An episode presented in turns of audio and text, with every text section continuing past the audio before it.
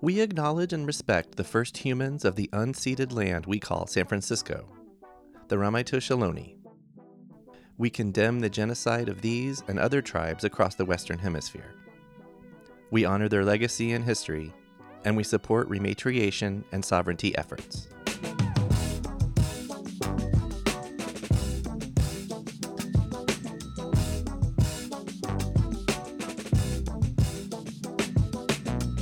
Welcome to Storied San Francisco, a podcast all about the people and places that make this city unique. I'm your host, Jeff Hunt. This is part two of our episode on Friends of the Urban Forest. If you missed part one, please go back and listen to that. In this podcast, we sit back down with Brian and Zeima, two staff members at FUF, to talk about a wide range of topics from green gentrification and how FUF aims to mitigate that, to this last winter's record breaking precipitation and massive number of lost trees. The first voice you'll hear is Zeima's. Here's part two with Friends of the Urban Forest. I think it surprises people a lot mm-hmm. when they mm-hmm. hear that green gentrification is actually mm-hmm. a thing. Mm-hmm. Um, there are the inherent benefits that come with greening a space, mm-hmm. but then there are also some negative aspects that come with it as okay. well. Folks often feel, because we're working in the public right of way, unless they're directly involved with the process, they often feel like something is being taken from them, mm. which is super understandable, which is why we work so hard to get people to be a part of the process. Select their tree, help us designate where the basin will go, etc. And so we consider ourselves a community based nonprofit that plants trees for that reason. But on the other side of that, when you're planting trees, you're inherently increasing property values, you mm. could be pricing people out. And then back to the original problem, which is is that what they wanted? Mm, right. Right. Right. So always considering the impact that we're having when we're planting trees and, and that it might not always be positive. Right. Thank you, because yeah. yeah. that's that makes a lot of sense. That's absolutely the that synthesis and, and summary was spot on. I would add just briefly to it that our streets and sidewalks are public space, and it's one of the last things. And I've been working on streets now for almost a decade in one shape or form. Mm-hmm. It's one of the last spaces that I think everyone feels like they have some right to say what happens in. You know, mm. they're contested spaces in ways. Parks are maybe similar too but um, in ways that other parts of our urban geography aren't. And right. When you talk about change, I think it's natural to ask the question, why is this being changed and for who? Right. Um, and if I didn't ask for this, is it being done to benefit me? Right. Um, and then you get into all sorts of different uses of there. There are, you know, are multi generational family, multi-family households that uh, maybe have a one-car garage but need four cars to for their separate jobs mm-hmm. and are using the sidewalk as extra mm-hmm. parking space mm-hmm. and mm-hmm. planting a tree there would negatively impact their ability right. to, to do that um, that could go on yeah you know there are yeah but that's that's a big one that's a huge one yeah maybe this is a good way to segue into the program yeah like how it actually works how plantings from the ground up. From the ground up, absolutely. Let's start from the beginning. Boots on the ground. Um, Let's get into the roots of the. Uh... absolutely. Yeah. So, our tree planting program, our community tree planting program, we call it that specifically, um, has, as Brian mentioned, has functioned very uniformly for the last I don't know, like 30 years. It's kind of incredible to look back at files and see that people were doing things exactly the same way with some slight changes, uh, like technology, for example. Right. Um, but, anyways, so to get us started, we generally start with our community engagement team who does like on the ground um, engagement with neighbors, with citizens, with business owners, with local nonprofits, um, local community organizations, anyone that works in a specified neighborhood that we've designated. I will go back a little bit, are the areas that we work in are currently delineated by our grants. And so we're specifically targeting disadvantaged areas, specifically okay, economically. Specific parts of the city. Correct. Got it. Okay. Um, and so from there, we'll pick a neighborhood, we'll pick some sites in the neighborhood that look like they could a use trees yeah. Yeah. or b really like accommodate trees mm-hmm. not every neighborhood has the right sidewalk have a tree Right, planted on it. right. Um, which is why we have to be really strategic because if the goal is to plant every available planting space, we have to check every available planting space first. So that's where my team comes in. We go boots on the ground. We walk uh, from block to block and see if there's any available place where we can plant. Amazing. Collect addresses, and then from that point, our community engagement team will send a letter and a postcard informing folks that live in that home, or the tenants, or the residents, landowner, etc., uh, that we will be planting a tree at no cost to them, and that we would love them to be a part of the process after couple of weeks to give them time to read over the, the letters, get the postcard, then uh, my team will come in and do initial site assessments, final site assessments, species consultations with people that have any, like, are you interested in flowers? Do you want a tree with purple leaves, etc. Um, so from there, we then uh, purchase the trees, get all the materials that we need on site. We find a location in the neighborhood where we can host our volunteers, and then we have a big celebration. I don't. Have you been to one yet? Um, it's been so so so long, like probably in the aughts. Oh, really? Okay. Well, it's almost. But I the but same. I I am talking with Ben about doing one. I think with y'all on the sixth. um, May sixth. I think yeah, so. That would. Lower Nob Hill. Yeah. That's right. Yeah, yeah, yeah. yeah, that's a great. That's a great idea. I want to come out and take photos and maybe record. I was going to say, yeah, it's a great opportunity. I, it's very lively, very energetic. The whole team comes out. We have anywhere from 30 to 50 volunteers. and We plant anywhere from 20 to 45 trees. Wow. We have a potluck. Um, you know, sometimes we work with corporate groups. So we've worked with like Salesforce quite often. And, um, it's just a really lighthearted, fun day. And our volunteers will plant the trees and come back for a potluck. And then we do it over and over again. Nice, a lot of oxygen to you. Yeah. Guaranteed to feel party. better after spending the morning planting a tree. Think so. Yeah. It's a good way to start the weekend. Okay. Um, and then so like, do you have stats at hand? Like, you, I mean, per planting, you said that many, but like, you know, how many, how many plantings do y'all do a year? Are you back to sort of your max capacity since the pandemic? I'll say. Oh, that's a great question. We've actually shifted our maximum capacity in the hopes to put more energy towards community engagement and getting involved in the neighborhood. We're scaling back the number of trees that we plant in a singular planting. But for the stats, we have about 18 plantings a year. Okay. And anywhere from 20 to 45 trees per planting. Uh, this last fiscal year, we planted about 1,120 trees. Wow. Um, Sorry, that's the sound of my jaw hitting No. the floor. that's just a lot. It's great. And we've also been able to maintain over 2,000 of the trees that we've previously planted. So we do tree care, we water 500 trees a week. The stats are real. Thank you. I was going to ask about maintenance. So that is a huge part of, of what y'all do. Yeah, so we maintain the tree for up to three years, sometimes even five years, depending on the species.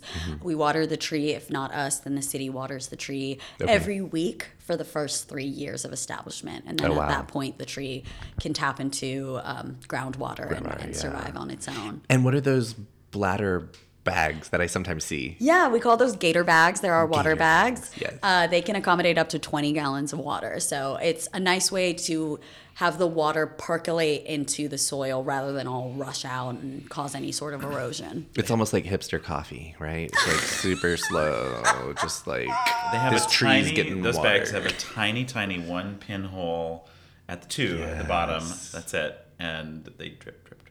Very slowly. I love it.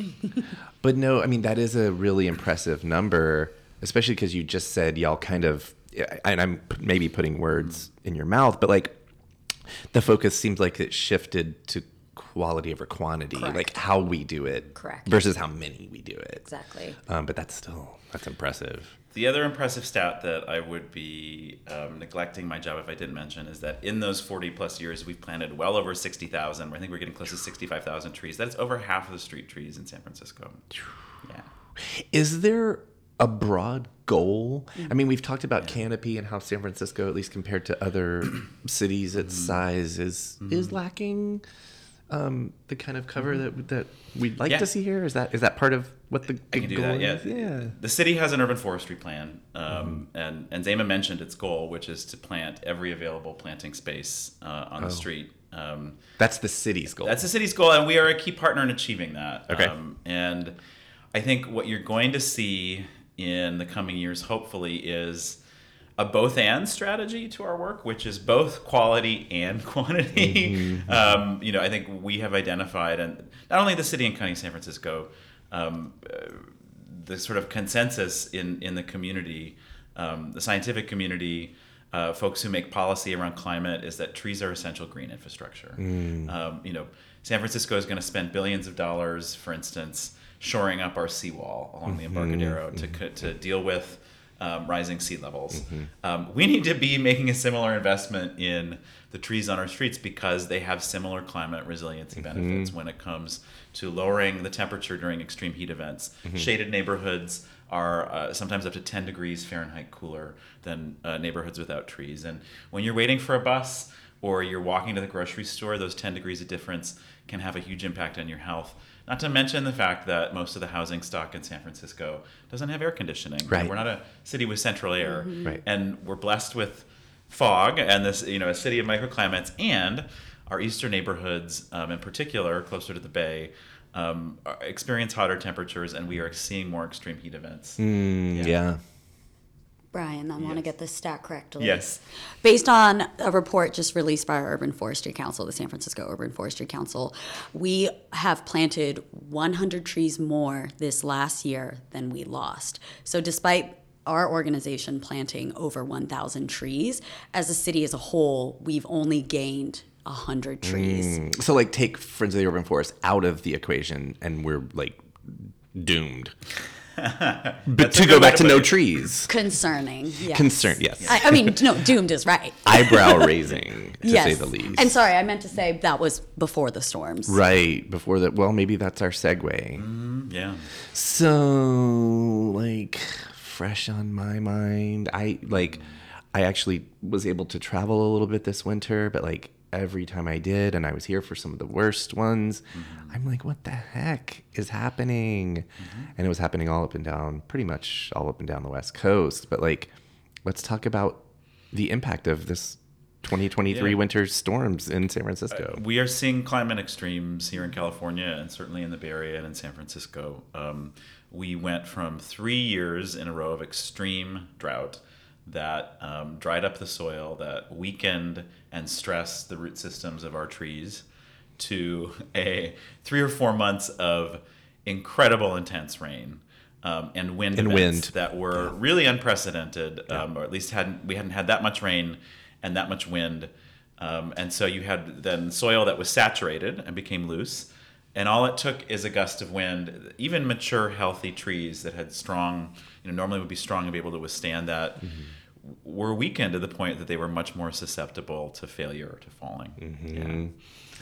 Do we can we stats nerd out on? So this, I, or- I I'm gonna I've bet, gotten in trouble from Public Works about this. They are still um, they're still uh, our Department of Public Works, which um, uh, has underneath it the Bureau of Urban Forestry, which is the city agency that's responsible for maintaining all of our street trees. Um, is still is still finalizing their count. Supervisor Melgar is going to be having a hearing in May where they're expected to report out the total number of trees lost. Okay. I've been cautioned by uh, the head of public works not to um, that some trees look like they may be dead, but they have just lost large limbs and they may okay. be able to survive um, with some additional pruning and care. Okay. Um, but it's hundreds, probably thousands of trees that we've lost. This and that would count. I mean, if we're making a war comparison, Yeah. like we have our dead and we have our injured casualties, but Yeah. they but they maybe some have survived. We're and- hopeful. Yeah. You, Yeah. you know more about that than I do. Yeah, trees are really resilient, and if they're still standing, and if they manage to leaf out in the next like spring, then there's no point in removing the tree. It's still sequestering carbon. It's still doing everything that we need a street tree to do. So, ideally, those don't become casualties. Go tree, go. Go trees. Yeah. Yeah. Do we already have? Because I've heard, or maybe seen, or whatever, read reports of like a record number of downed trees. But also, I would say, you know, like just as dangerous and just as sort of symbolic of how powerful and how many storms there were down large limbs and yeah Um, so it is already kind of like It- all signs point to this being a, a record-breaking year for tree loss, um, and, and and it's had real impacts. Unfortunately, you know, property and loss of life Mm-hmm. included. Yeah. And then, so where does Friends of the Urban Forest come in vis a vis that? Yeah, Well, Funny there's you should ask. actually a lot going on federally with with trees. There's Right. a lot of money being invested into community and urban forestry. So ideally, a pot of that money goes directly to the urban forest of San Francisco. Okay. We need to plant not only more trees than we planted last year, we need to plant more trees than the last three years combined. Mm-hmm. We need to move quickly because, as Brian was saying, these effects are being exacerbated with mm-hmm. time mm-hmm. Longer droughts, more pores, more porous space in the soil, greater risk for mudslides. We've been seeing that enough as it is. We're having long dry summers, wildfires. I mean, all of these could be remediated by the planting of trees. Right. It's undeniable, and so we need to move quickly. Um, you said the federal government. I'm Yeah. assuming. I'm assuming only recently. uh, uh, thank you. Thanks to the Inflation Reduction Act that was uh, passed and signed into law by President Biden um, last year. Uh, the federal government will- be investing 1.5 billion dollars nationwide in urban and com- community forestry grants uh, over the next five years, and so we are hopeful that um, the city and county of San Francisco will get a sizable chunk of that to the city. Um, that would help us eventually um, plant and and do that some of that catch up work by growing the map of where we're planting right now. Ooh, you just said map. Do y'all have a map Friends of the urban forest.org. It's on our website. Does it have all of the trees? No, so it's a map of where we plant. Oh, okay. Yeah. Okay. But there is a map. Um, the, the city has a version of this, and then there's another. There's another website that has uh, called waterthetrees.org that does some of this work too. There's a couple of different folks in this space, the GIS space, that are mapping street trees, and you know you can click on it and you can see the species that uh, Bureau of Urban Forestry and Public Works has probably what I would say is the most reliable version of that database. Okay. And you can go on and go down to zoom into your block, and it will you know click on a icon and it'll tell you what species it is, what the address is. I'm, Yeah. gonna ha- I'm gonna have fun with that. Yeah. Maybe some of the listeners will as well. There are over 120,000 street trees uh, across San Francisco, Yeah. and each one has a story. I think so. Yeah, I do too. I mean, trees are trees are social beings. Oh yeah. Are we going to talk about that? Trees I just wanted to drop that. beings. Yeah, yeah, yeah. I Yeah, of course. I believe that. I see things about that. Well, oh, you're talking about the mycorrhizal relationships. yeah. yeah, of course. I mean, the data is clear and it suggests that trees are communicating with each other far more than we've ever thought before. Right. Whether it be through sharing carbohydrates through their root systems or sending out um, chemical uh, alerts that there are pests in the area. You know, they warn each other if there are like wildfires in the distance. They help remediate um, loss in like nitrogen or any like fixed nutrient that might be limited in that that area. They, you know, mycorrhizal relationships. They make a relationship with fungi, and the fungi make it so that all of these nutrients are able to be uptaken by the tree, turned into carbohydrates. You got photosynthesis. amazing. And also, I would add, and I think this this extends to other flora out there. But like when you see time lapse Oh my goodness. of plants, you're like, oh, they're totally alive. They're and like so- dancing. So I did my my master's research on ecophysiology. So I measured water like moving through the tree, which is called sap flow, Mm. Okay. um, for every 30 seconds, average to the half hour for two years straight. And when I tell you they react to like minuscule changes in temperature, oh, like within the millisecond, like they are much more reactive to our environment than we could ever comprehend or even imagine that we could be. Wow. I love this stuff. Clearly. um, okay. Well, I guess with the time we have left, in addition to wanting people to know about who you are, what you do, what do you want, let's say, the average listener to do? Action items. Yeah, I, I can start, and um, I, I think some of us, I think it can be easy to take the trees on our streets for granted, that they're just a part of the urban landscape, and they've been there and they always will be there, and that's absolutely not true. Um, we have what urban forests we have in San Francisco because people have taken action to make that happen. And so that, that can take a variety of forms. It certainly can be coming out and volunteering with us uh, for a Saturday morning planting. It can be making a donation to help support our work. It can be talking to elected officials and policymakers about how uh, street tree planting and care is reflected in our city's budget, what sorts of policies we have when it comes to mature tree removal for a variety of projects. Um, uh, all of those things require people to take action. And mm-hmm. we know uh, in this city that things don't change on their own. People need to come together mm-hmm. and raise their voices and, and make themselves heard. And what I love about San Francisco is that it has such a long and proud history and a rich tradition of doing just that. Mm-hmm. I was going to say yelling at each other, but you, you, put it way more diplomatically. No, but I think that does speak yeah. to um, passion mm-hmm. uh, coming from all sorts of different communities and people yes. and for causes and yeah. And people are you are not alone. People are certainly passionate about trees. Mm, nice. Was there more to the call to action? Because I feel like y'all were gonna. I was gonna say reach out to your elected officials yeah. about the city budget. I mean, especially right now, as you know, these big ticket items are being discussed. I can't think of a more important time. Mm. And then if, because I, I, I believe it used to be the case that if you're just like um, maybe even a renter and you're like, oh, it'd be cool if there was a tree mm-hmm. outside my. Is that something people can do? We don't distinguish between tenants or, or owners when it comes to folks who live. We talk about residents. You know that um, mm-hmm. um, just because somebody rents and you know uh, over half of all San Franciscans do, I think, or it's close to that number. Yeah. Um, we all deserve the benefits of trees outside of where we live and work and play. Mm-hmm. Um, so we don't distinguish between whether you own the house or you rent it. Um, if you want a tree. We got you. Yeah.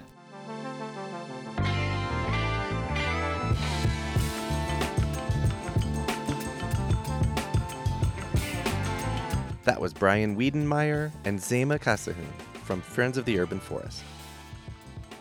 We're taking a little break from new episodes next week, but do look for a bonus podcast with a special message in it next Tuesday. We'll be back in June with a visit to the historic Bayview Opera House. Episode 18 drops on June 6th. Music for Storied San Francisco was produced, performed, and curated by Otis McDonald. Michelle Kilfeather does original photography for us. Aaron Lim of Bitch Talk Podcast is our contributing producer. And the show is produced and hosted by me, Jeff Hunt. Now in our fifth season, we have more than 200 episodes available on our website, storiedsf.com, or wherever you listen to podcasts. If you're able to, please rate and review the show. And drop us a line at storiedsf at gmail.com. Thanks for listening. Stay strong, weird, and healthy. And we'll see you next time on Storied San Francisco.